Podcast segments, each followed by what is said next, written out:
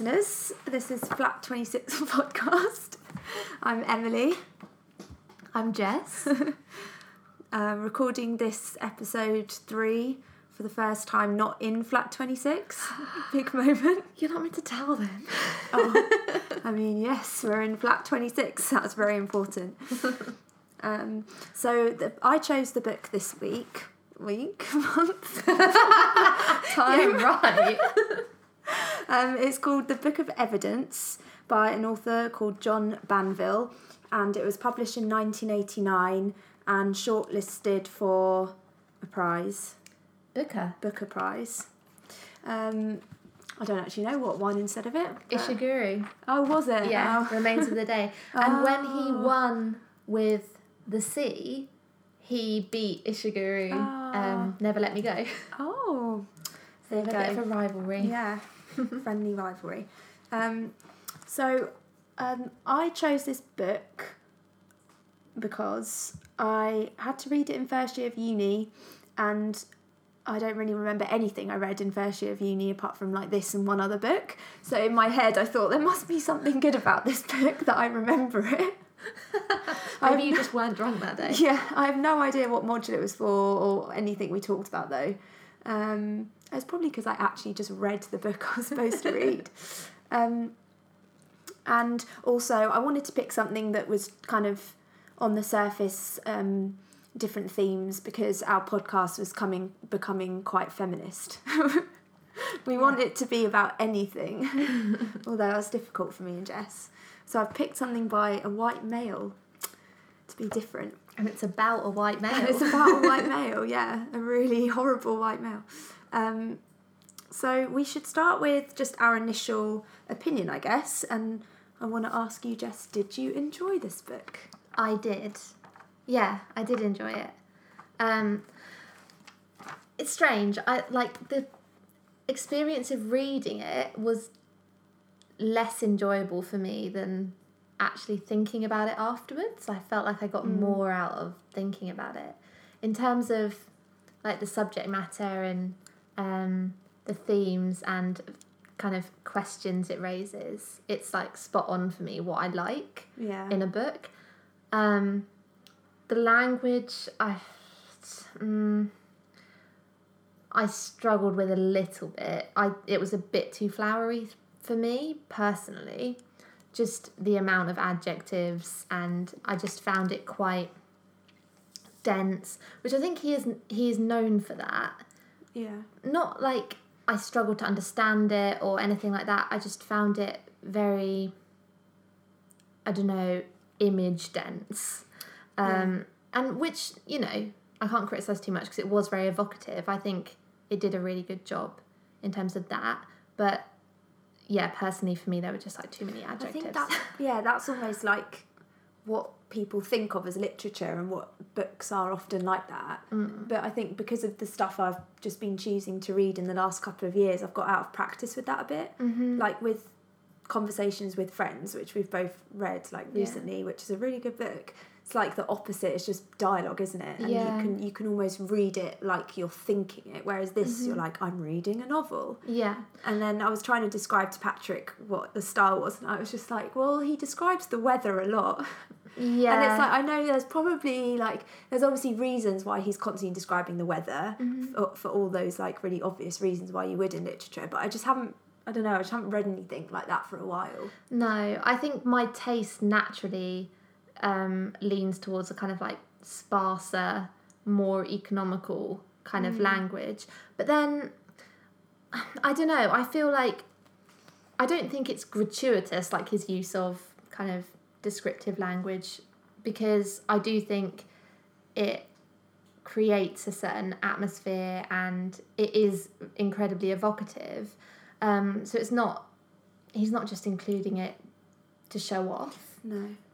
Kind of thing, which I don't know, I read a lot of stuff at work, which I feel like is the opposite. So mm. it's good. He's obviously an amazing writer. I don't know, I just the like it just seemed like with every noun there was a kind of adjective before it. And it kind of reminded me of like when you write something in primary school or secondary school and they're kind of saying like oh don't just write the sky like Yeah. write the something sky Yeah. like what color is the sky and it's like use a simile and Yeah, there's, there's yeah. so many things but then yeah then there are some really amazing examples of that where i think where he's described like a sensation or something like uh, yeah because i think a lot of his descriptions around like the senses so how Mm-hmm. something tastes or feels or whatever and you're like wow that's so spot on like it is spot why on. have i never thought of that before yeah um he's an amazing writer i think it's just a taste thing for me um, Yeah. it's definitely not a criticism Um, I forgot to say what the book's about. okay, the book is, um, I guess, a crime novel um, about um, a person called Freddie Montgomery, who is the narrator of the novel. Um, a guy from a sort of middle class, wealthy family who um, ki- kills a maid um, and is caught for it and put in prison for it. Um, but I guess it's kind of like the opposite of a crime novel, like a who done it, because you know from like the first sentence that he's done it and he admits it. And instead of like in a normal crime novel where everything is like a subtle indication of the murderer, like an object or a, a thing which only makes sense at the end, he like explicitly references those the whole way through in his in his um because it's basically like he's writing it as like a confession almost like a memoir so he'll say like oh yes the fact that i um picked up a knife that day ha ha significant or something like he just draws attention to things which in a normal crime novel would be like not spoken of Yeah. as things so Well, I think good. it's almost it's almost like a parody Yeah. or a subversion of a crime novel Yeah. because you know whereas in a crime or you know your speculation about someone's motives or whatever everything's enriched with meaning and you're kind of like I don't know everything has a reason Yeah. every action has some kind of explanation or you know motive behind it. With him it's completely the opposite like he strips everything of that doesn't he? And i think mm. when he because he's addressing it to your honor or mm. whatever so the whole thing is written addressed like that as a kind of confession like you said. And he when he does kind of say like oh take note of that or mm. or don't or don't take note of that like you might read into it too much. Mm. There's kind of like a humor behind that like Yeah. a comedy a dark kind of humor behind it because he just doesn't think anything has meaning does he? Like he completely strips everything of that all the way through Yeah, I did find it quite funny in places, and that was kind of a weird feeling because you you're you're completely in his voice and his world, and some some of the stuff he says is quite amusing, or or you just sort of I just sort of agreed with him about certain things. If you looked at them, just that sentence, I agree with that. Um, like he says at one point, like um, so he's talking about another character, and he says he made the mistake of imagining that his possessions were a measure of his own worth. I was like, yeah, that's true. You shouldn't Yeah. do that. But then you're like, oh, he's a murderer, and you feel weird like about how to feel about him. Um, and it's it's almost like because he strips everything of meaning that you I found myself almost not almost getting a bit drawn in to his mindset and not caring that he'd murdered someone yeah and it's only till like certain parts like where you where he describes how he murdered her which is not till like the second half that you mm-hmm. really you actually really then feel it. Yeah. And you feel angry and upset. Well, because he is so distanced and he puts up this kind of distance the whole way through with between him and his decisions and him and his actions, you kind of feel with him like you're observing with him. So you mm. feel more of an affinity with him than you mm. would if he was saying like, "Oh yeah," and then I decided I wanted to murder her, so I did. Mm. Rather than saying that, he's saying, "And you know, it was inevitable, and before I knew it, not in these words, but mm. before I knew it, I was murdering her," kind of thing. Um, you know, he he explicitly references his life as, or you know, the actions that unfold as just drift. He's just Yeah. drifting through them. He's not consciously kind of making these choices, and I think that makes it a lot easier to not necessarily empathize with him, but yeah, just mm. stand with him in some sense. And I was I I was asking that question of myself like the whole way through because he's constantly saying that you know your life doesn't have any purpose or meaning. You don't choose this really important path. It just happens to you. Mm-hmm. And then he then whenever he says something like that he then follows it with like but this isn't meant to be me trying to shirk blame like i'm responsible i did it. But I don't know if that's just him being really clever because you do i did feel like that's his way of Yeah. of not taking responsibility for what he did. It raised um it raised questions about what responsibility is because or I guess it kind of challenges our idea of what it is to be culpable or responsible for something because yeah you're right he all the way through he's kind of deny almost denying it feels like he's denying responsibility because he's making out that everything's inevitable but then he kind of quickly follows up. He says, at one point, he says, inevitable, mind you, does not mean excusable. So hmm. while he's distancing himself from it, he's still saying, oh, but I'm definitely responsible. Mm. And it's like, but if you are essentially denying free will in a way, which he does, like you can read it as that, he's constantly just saying, like, oh, I, you know, he didn't really decide to mm. do this, just happened, just drift. These things happen before you're even aware of them, kind of thing if there's no free will, then surely there's no moral responsibility. So, what does he mean by responsibility? You know, like, does he just mean that he was the one who carried it mm. out? There's, it's like he's trying to strip it of any morality. Yeah, you just said more responsibility, but mm. like, yeah, it's like I feel like maybe it's, and he raises a point of the failures of language. Maybe it's our failure of language in that whenever we talk about morality and things being good or bad, there's no room for just there's no room for just admitting something without all of that morality put on it. So mm-hmm. he's trying to admit to a crime but without almost feeling guilty of it. But he's still he's still admitting to it. But then he's not saying I don't feel bad. He's just trying to say it in a way where he doesn't feel anything. Yeah. It's just it's really hard.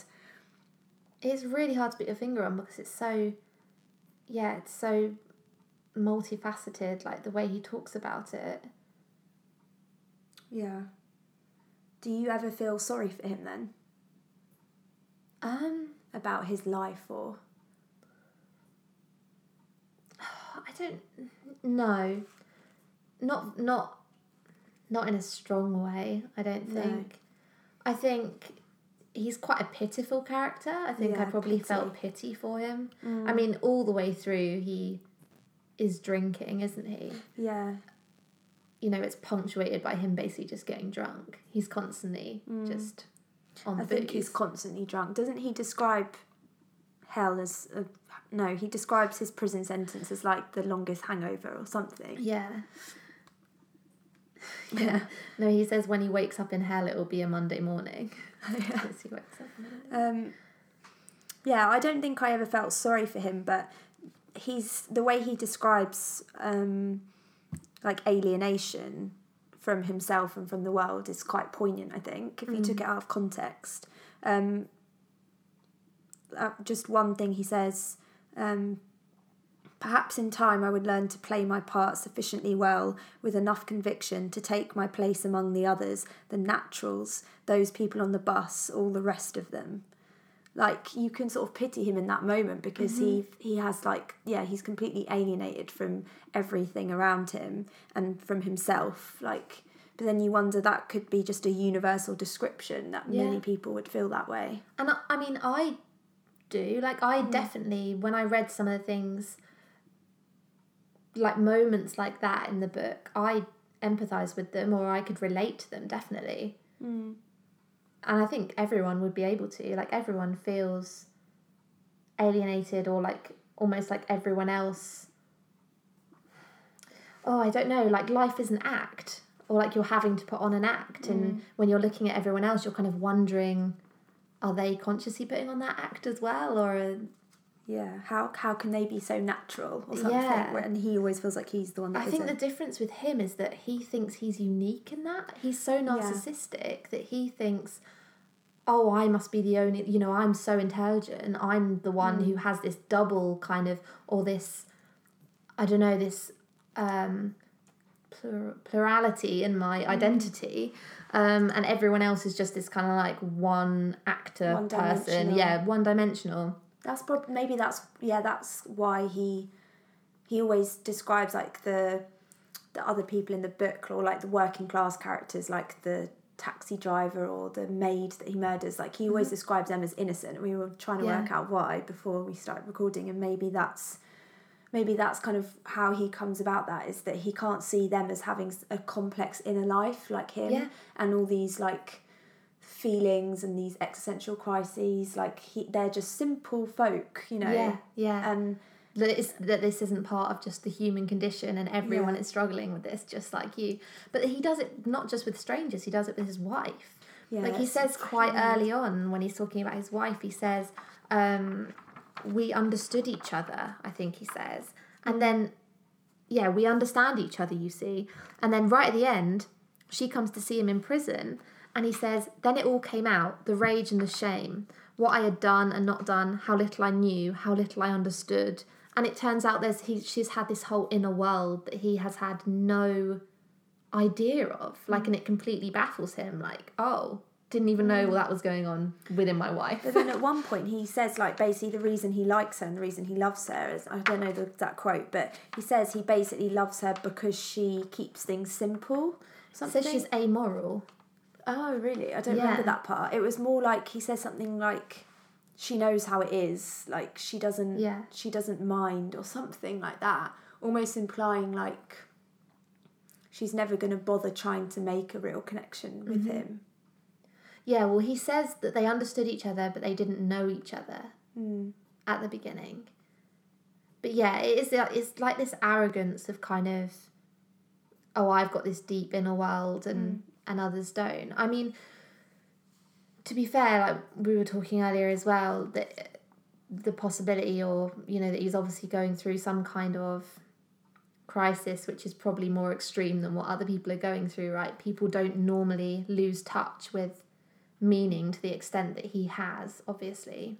They normally have the more to anchor them to a mm-hmm. meaning. Even if it is that they've just created a meaning it might just mm-hmm. be family mm-hmm. you know children friends beliefs and they've chosen those meanings but he doesn't have anything to anchor him yeah. to the world and he just loses it. Yeah, I was just going to say, like, going back to um, what were we talking about in his character? That there was, yeah, how he like takes responsibility but also distances himself, and that there's like other duplicities in his character, which and that's one of them. The kind of thing with other people and denying them this inner world, but he's kind of really, really attentive to them and their kind of physical detail and like their their mm. physical mm. being. Like he's very very attentive to that detail, but he mm. doesn't acknowledge or give them any kind of internal life or emotions. And that's essentially and he admits that later in the book, doesn't he? That's how he kills the maid because he basically doesn't it's a failure of the imagination like he Yeah. completely Oh, fails that to bit was good. imagine her life and what I found really striking about that as well is that it's juxtaposed with the fact that he's stolen that portrait. yeah we And need I- to talk about that And I was like, what? Like, what is the point of him stealing that portrait? I was like, why is John Banville including that? It seems a bit random, and I couldn't kind of piece it together. And then Mm. I kind of realized, like, when it stands next to the way he saw the maid, who is a Mm-hmm. living, breathing human being, and when he sees the girl, the portrait he steals is of a girl, he responds to them in completely different ways. And when he sees the girl in the portrait, he projects this entire life Mm-hmm. for her. Like he speculates, you know, what kind of life she would have had, like how she'd have related to her father, what she would have done on a day to day basis. Mm. He turns and looks at the maid and literally doesn't see any of that. And mm. she's a real person who's like alive. So it's this kind of like how he can relate more easily to art or something that's fake than he can to something which is real. And I wonder if that's because it's the idea of possession and ownership, because he, like you said, he has this really eloquent imagination for the the fake maid in the painting and really, you know, talks about like subtle feelings she might have. But then maybe it's because he can create that it makes it kind of calms him Mm-hmm. or like makes him feel like safe or powerful as well because he creates this kind of inner emotional world for her but it's all just part of his kind of like his own game really like he likes to imagine it because he's still the one that's creating it in the first place Mm-hmm. um yeah I, I wondered about the contrast between them I wondered whether it was trying to make a broader point, and I think this was. I maybe read an interview that John Banville did or something where he maybe hinted at this that that is not just something which is specific to him, and that that is related to maybe a wider spread uh, thing that humans do. As in, and then I was thinking, like, do is there a thing where we relate more easily to art or more easily to fiction than we do to people, in real life? And I definitely think that there might be something there. Yeah, that's an interesting point. Was he talking about? Do you remember when he said that? Like, was he talking about it in terms of empathy and like being people being, you know, caring more, having more empathy for like fictional characters than real people on the street next to them, or did he just mean generally? I don't think he said explicitly. I've I actually have just found that I wrote a bit down that he said. Um, he said, so he's talking about in the novel. He says, um, the border between art and life has become blurred, and not just for Freddie. We too are somehow implicated in this crime. And that's kind of what made me think about it.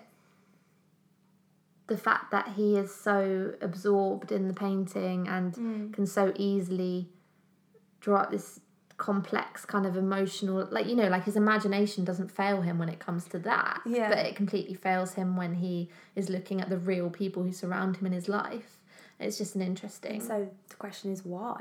Why does he fail when the with the, when it comes to the real people? i mean maybe he's just maybe it's as simple as that he's just a snob Yeah, and then I, I yeah I do think class comes into it. yeah I do think he finds it really hard to relate to people that aren't from the same background as him or imagine their lives. Because even though the maid in the painting is a maid, like mm-hmm. she's exotic enough and from, you know, the past, or is it like it's like a Dutch painting from mm-hmm. hundreds and hundreds of years ago, like she's got that allure about her. And maybe she's just distanced enough from him that he doesn't have to deal with the realities of her existence. Like Yeah. he can he has this safe distance from her so he can almost i don't know elaborate it from a safe space. It kind of reminded me when i was thinking about whether people respond more strongly to fiction than they do to reality. It kind of reminded me of um, going to see something like a film like um, i daniel blake. Yeah. And the amount of kind of like you know middle class people including us who went to see that film and were moved really strongly by it and you know could appreciate it as as a really really great film and stuff. It made me imagine people going to see that film and really relating to it and almost in a kind of uh enjoy like enjoy like relishing that kind of like experience. Outrage, yeah. yeah. And and it's like emotional catharsis. yeah because and that being easy for them but then turning around and you know like i don't know walking through a council estate near mm. their house not having that any of mm. those emotions mm. at all. Because it's just is maybe it's just less easy to do that when it's real people who you are having to look in the eye and you realize you have some kind of connection to or you know you're implicated in the But also way like they live their life. you don't necessarily you even if they walk through like this council estate every day or whatever they're not going to have any kind of understanding of what's going on in individual people's lives are they? Because they mm-hmm. don't have the benefit of an, a film to kind of take them mm-hmm. through a month in a life of that person. Yeah. Because we're also kind of in our own bubble and and sort of on our own. Like they it's not that it's not that i'm like lessening the sort of responsibility but they're just they're just seeing a council estate or they're just seeing like a really There is one that. dimensional perception of the people Yeah, like if they if they were sat in a room with just a person maybe they would get an i daniel blake reaction I think that they would. However, I think that the proximity of that would be incredibly uncomfortable and it wouldn't be an enjoyable experience. Like going to see hmm. I Daniel Blake or going to see I don't know. I'm trying to think of another example of a film like that. Is you know it's hard. It makes you feel emotions. Blah blah blah. But in a kind of I don't know. There's something you- to relish there. feel- whereas yeah, and you feel good about yourself because you watch it and you're like, Yeah. I'm watching this and I know this situation is terrible. So then you feel good because you recognise that inequality or that injustice. Mm-hmm. Yeah. Whereas I think if you're face to face with something, like someone who literally lives around the corner to you, it's maybe a bit too close for comfort. And maybe, mm. I don't know, maybe that has an element of it. It's just a kind of the art versus the, the reality. Yeah, I, I can see where you're coming from. Definitely. Because he is, I I don't know, I think he is a bit of a snob, isn't he? His Yeah, he's a massive snob, and even like even the other rich people in his life like make kind of snarky comments at him Mm-hmm. and, and just kind of in, allude that he's even more of a snob than they are. Yeah. They're like, why have you got all these false pretenses? Or like, you're a snob. This Mm-hmm. is silly. Um, you've grown up to be a snob. And he's obviously massively entitled as well. Yeah, it just it's quite frustrating reading it as well because I I wish that you could get inside the head of like his wife or like the other lady Yeah. that he he kind of thinks he's in love with one minute and then he's not, but he knew her when he was younger. Like a lot of novels, you would get like different chapters from the pers- like perspective of different characters, and you just don't get any of that here. And I wish that I could just sort of know what she's thinking Yeah.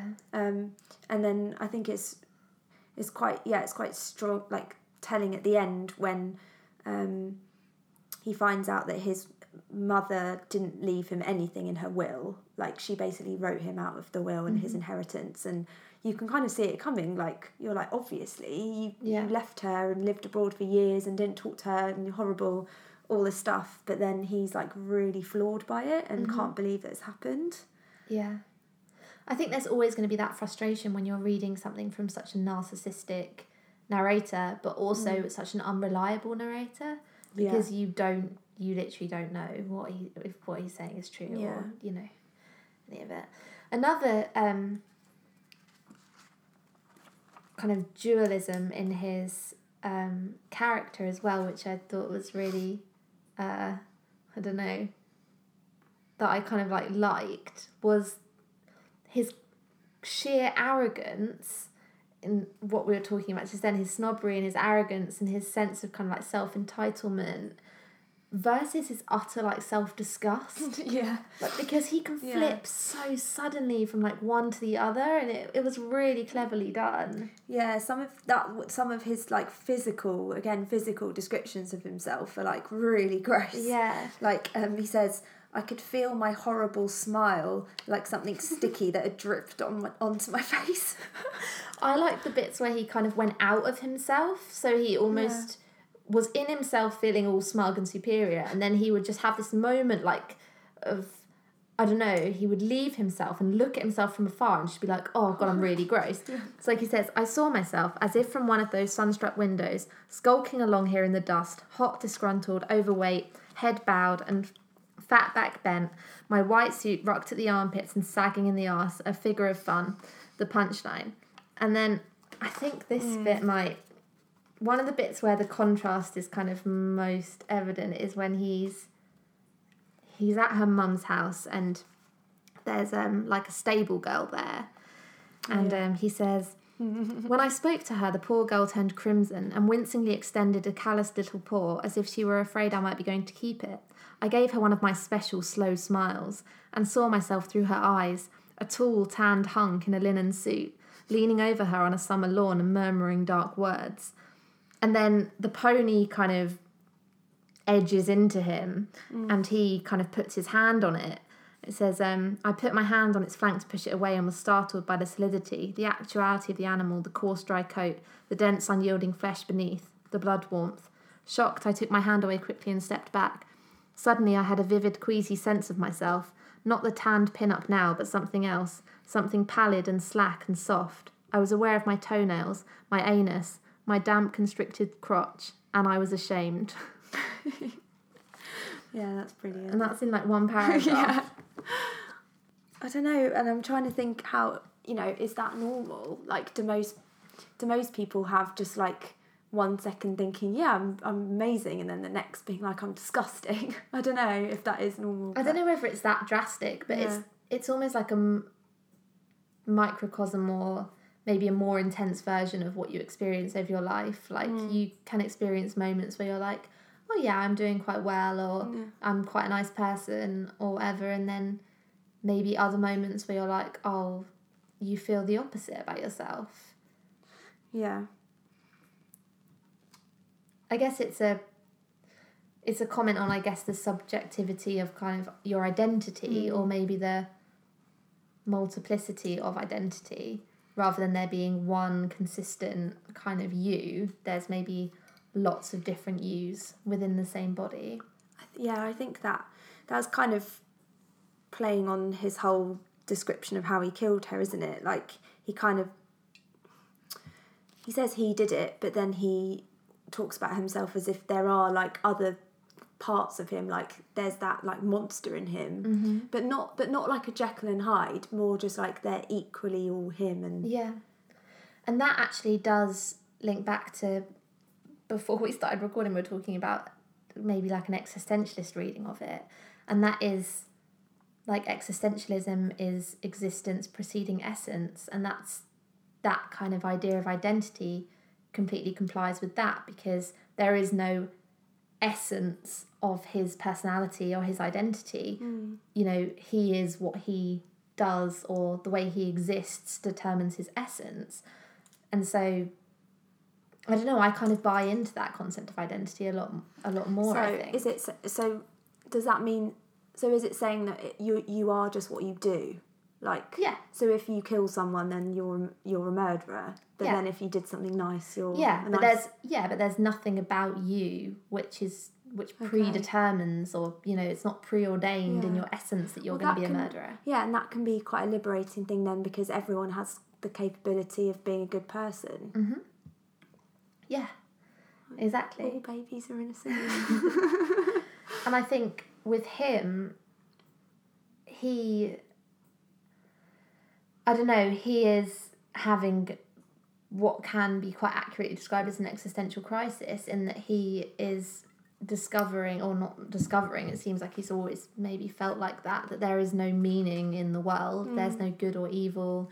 Um, he can't Ah. see any meaning. and that i like that ties into his early life when he's like in his 20s and he moves to america because he's in berkeley in the 60s i think he's supposed to be there in like 68 or 69 like in the sort of heart of the counterculture Mm-hmm. that's all about like you know there there's more to life like we need to create our own meaning our own society Yeah. and he's like in the midst of this like social revolution and he's just doing nothing like Yeah. it's almost like well as a reader unless you know what was happening at that time you wouldn't know from this book he's just kind of floating about yeah. not taking part in anything real just like he like he's saying before like just stuff happening to him sort of thing Yeah. he has no interest in anything else You do get the sense that he has always been like that. yeah Um, I don't know whether that's realistic and whether you can trust him in, in that, but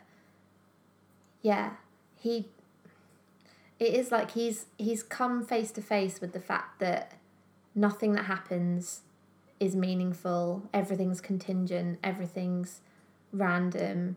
You know, he's drifting through life. You can't control what what life throws at you, kind of thing. So, it's almost like the idea of the absurd in like existential existentialist mm. philosophy he comes face to face with that but rather than kind of being authentic and like using his freedom in an authentic way to create his own meaning for his life and use freedom in the way that he should be using it he instead drifts along and essentially ensures that his freedom is taken away in a literal sense in Yeah. that he's arrested and taken to prison and that that's another great bit that where he, when he's arrested and he describes it as like snuggling down between Yeah. the policeman in the car like oh finally he can kind of relax and he says you know so- something like true freedom is doing the very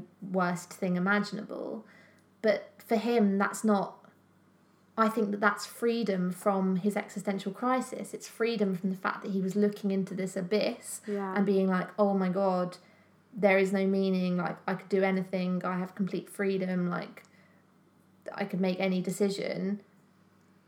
Which, you know, is like a daunting part of the human condition. Mm. And rather than dealing with that, he makes sure that it's taken away from Yeah. him. So Yeah. he has no choice.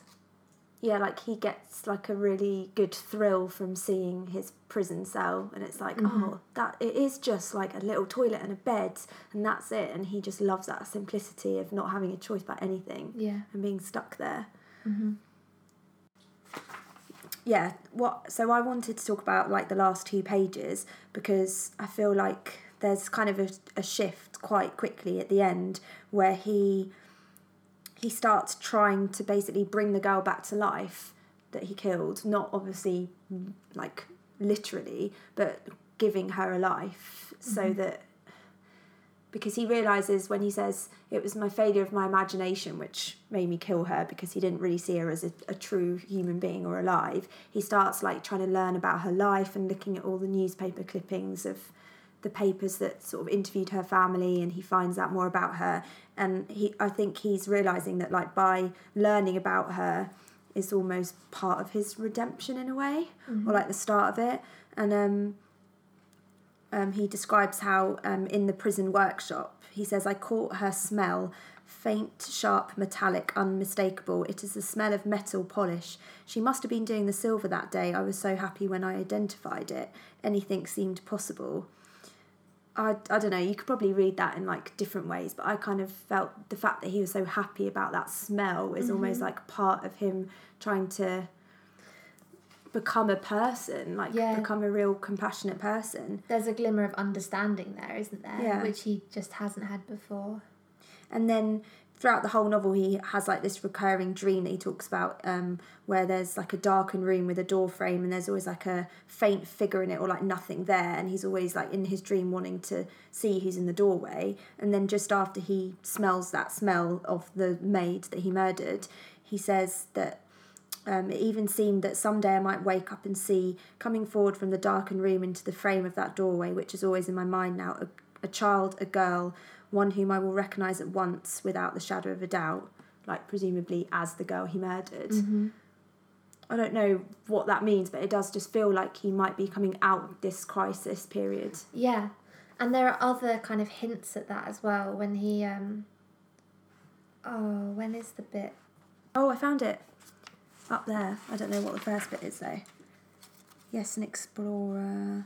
Oh, Oh, about the guy falling on him. Yeah, so he says that he's an explorer and glimpsing a new continent from the prow of a sinking ship. And don't mistake me, I don't imagine for a second that such incidents as this, such forays into the new world, will abate my guilt. One whit, but maybe they signify something for the future. So there's this kind of hint at redemption, and maybe that he hmm. will. I don't know, maybe he will discover that there's some kind of like meaning that he can find in life or value in life.